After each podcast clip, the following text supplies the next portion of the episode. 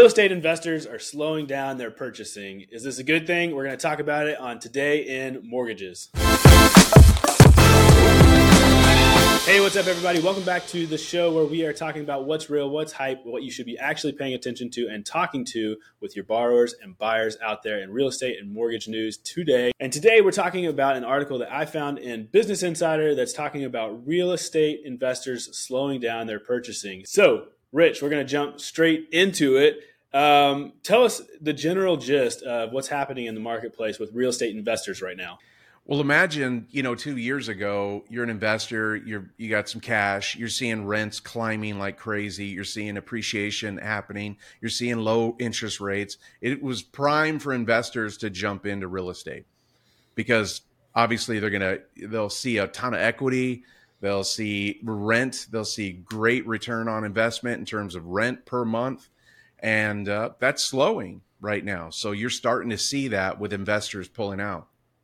Yeah, definitely. So the stat I have here, the quote from the article is home purchases by real estate investors fell 48.6% in the first quarter from a year ago, the largest annual decline uh, since Redfin began tracking records in 2000. So we got you know 23 years of data here, and this is the biggest decline. Uh, that is significant. And you know, anecdotally, I know a lot of people who got into real estate over the past couple of years because of what you just said. Uh, interest rates were so low. Uh, for a brief period of time, we had a dip in home prices at the very beginning of the pandemic, and there just was a lot of potential extra cash flowing around for people to go and try to get into you know flip houses or rent houses or whatever it might be. And that's really slowed down a lot. So um, you know we talked about this but what are some of the other reasons that this slowdown is happening? Well i mean rents are leveling out. They're not continuing to climb. Uh, right now we're looking at moderate appreciation very you know low compared to what we had seen and a lot of these investors are sitting on good investments. They may not be returning the the profit that they like in terms of rent, but they've got appreciation. This is time for them to realize that appreciation and likely sell, which is great for a lot of home buyers right now. But I don't want this. I mean, the numbers are way down, but the numbers are way down across the board for all, whether primary investor, second home, they're way down, and it's because there's no inventory. Mm. So if these property, uh, these fix and flippers and and these investors can't buy property because there's nothing listed, then obviously the numbers are coming down. So that's one of the main reasons. The other reason is, like I said, rents are leveling off, so they're not receiving the the kind of profit they they were prior. But also, there's outside things that are look at what's happening with real estate taxes right? They're being reassessed because of all the appreciation. And for an investor, that's a fixed expense that you, can't pass on. Likely you can, but not if you have to charge twenty five hundred dollars for rent in a market that's getting twenty two hundred. So there's no way for them to make that up. So that's another monthly expense that's increased for an investor that they're probably saying, hey, maybe let's sell it and at a good price because right now you can sell anything because there's nothing listed and uh, they'll get a good price. They'll realize their return and move on to their next venture.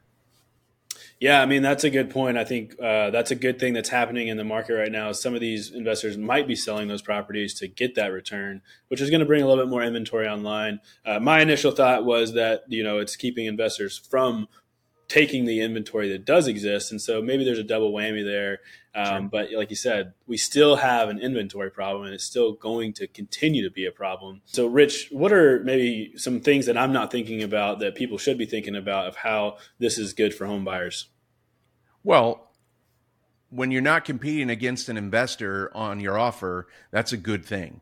That means you're competing against other maybe first time home buyers that are buying their starter home instead of investors coming in paying cash because obviously sellers are motivated to take cash offers as opposed to finance offers. So, you know, maybe you wiped out that competition and you've got a better chance of winning the winning your offer. Yeah, most definitely. And if you're a primary home buyer, if you're buying your primary home, you don't really have to worry about your profit margins on this. And so you've got an edge up on these real estate investors who are trying to, you know, buy low, sell high, or buy low, do a quick renovation and rent high. So hopefully this is a good news for uh, home buyers out there. Hopefully we can get more people in homes that are trying to get in homes because there's so many first time home buyers out there right now who are just struggling to find the right place. So Rich, uh, before we rate this article, I'm going to take a quick break and remind everybody that we have this really great free resource out there that you can check out. It's five free, quick, easy ways that you can win at marketing to level up what you're doing to market yourself to your buyers and borrowers. Right now, you can go out and take action on that today, and you can get that free resource at todayinmortgages.com slash marketing.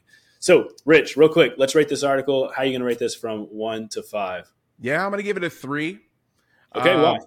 It, well, it's it's a little misleading. I I hate all these new articles that are written when they're comparing year over year, and you can't really compare things to a manufactured event during COVID. So while these numbers are big percentages, they're really they're not. It is yes, investors are not uh, in every single transaction like they were before, but it's it's a little misleading when the percentages are so huge it's just huge because they're comparing it to to a high point. And uh, so I give it a three. It's legit. I, I'd love to see investors out of it for a while. Give give primary home buyers a chance to win deals. That's that's what I want to see. That's right. Yeah, we definitely uh, we want to do whatever loans are out there for whatever customers. But we love primary home buyers. We both first time home buyers. we want to get more people into homes and having that American dream. So, Rich, thanks you so much for joining us today. Uh, again, everybody out there, thank you for watching. If you really like this content, you can like, subscribe, and share it. Um, and if you really like and if you're interested in getting more analysis like this every day, and you want to know more about the network that we're a part of, you can click the grow link below and check out how to become a part of the best network in mortgages. Thanks again for watching, everybody. Until next time, we'll see you on Today in Mortgages.